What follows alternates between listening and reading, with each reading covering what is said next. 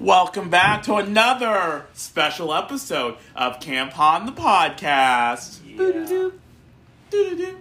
Are we ESPN now? I guess we are. I think some fun. Now, I know we've already had a finale of Jack hmm. Pine, but some new information has come to light. I'm going to turn it over to Jake. Gub Keller. Go. Wait. Tell us what you found in the Eco Shed. So in the eco shed, buried deep within a box I like to call the knowledge box, a very big black box full of binders of information from Thunderbird and from Camp Han, and I found a a scrapbook of things that you might see at Camp Thunderbird, compiled by Joan and Gene Owens. And in this book, we actually have some photos of a jack pine tree with its candles and its pine cones. So I find that really interesting because you can tell that they took these pictures. So that tells me one thing and one thing only. Correct? Correct. Mm-hmm. That the Jack Pine sign came from Thunderbird. Correct. Or it's at least very likely. Very likely. Yes. It is very interesting. Yeah, I mean, it, I- at the very least, what those pictures show is that there were jack pine trees, which is, like you were saying, interesting, given that jack pine's not native to Missouri. So the very fact that it existed at Camp Thunderbird is enough to provoke suspicion that perhaps that sign Mm. was at Thunderbird. And even Walt had said that a couple weeks ago. He suggested that perhaps that sign was brought from Thunderbird.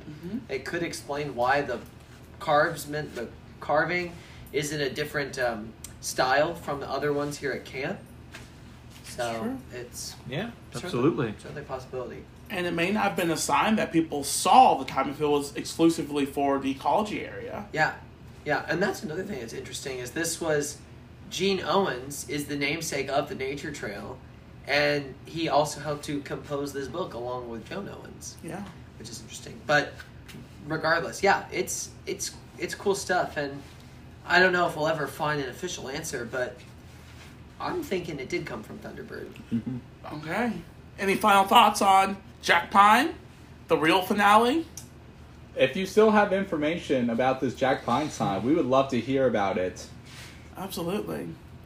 And if you want to check out this book, it'll be um, here at camp. You can check it out. It's really cool. Mm. It has photos uh, taken at Thunderbird of like plants, trees, animals, and even the cave from Thunderbird, which is really neat. Also contained within its pages are many points of Thunderbird history, such as how it got its namesake name. and Namesake name. and um, um, members of the past ecology staff at Thunderbird from 1992. 1990 early? What are those? What are those names, real quick, just so we can say them out loud? Maybe that will Jog a memory or jog two. a memory. So the ecology staff in 1992 at Camp Thunderbird was composed Joe Wilding or Wilding, Nat Carter, Michael Bristow, Ryan Bremer, and he was the director. Ryan Bremer was the director.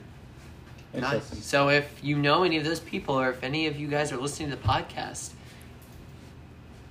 Let call know. us. Yeah, Like- tell us. Tell us some of your regale us with your stories of Thunderbird. Let This us is, know. this is definitely turned into an episode of Unsolved Mysteries. Tonight on Unsolved Mysteries. Anyway, yeah, it's it's wildly entertaining. Um, so thank you all for listening.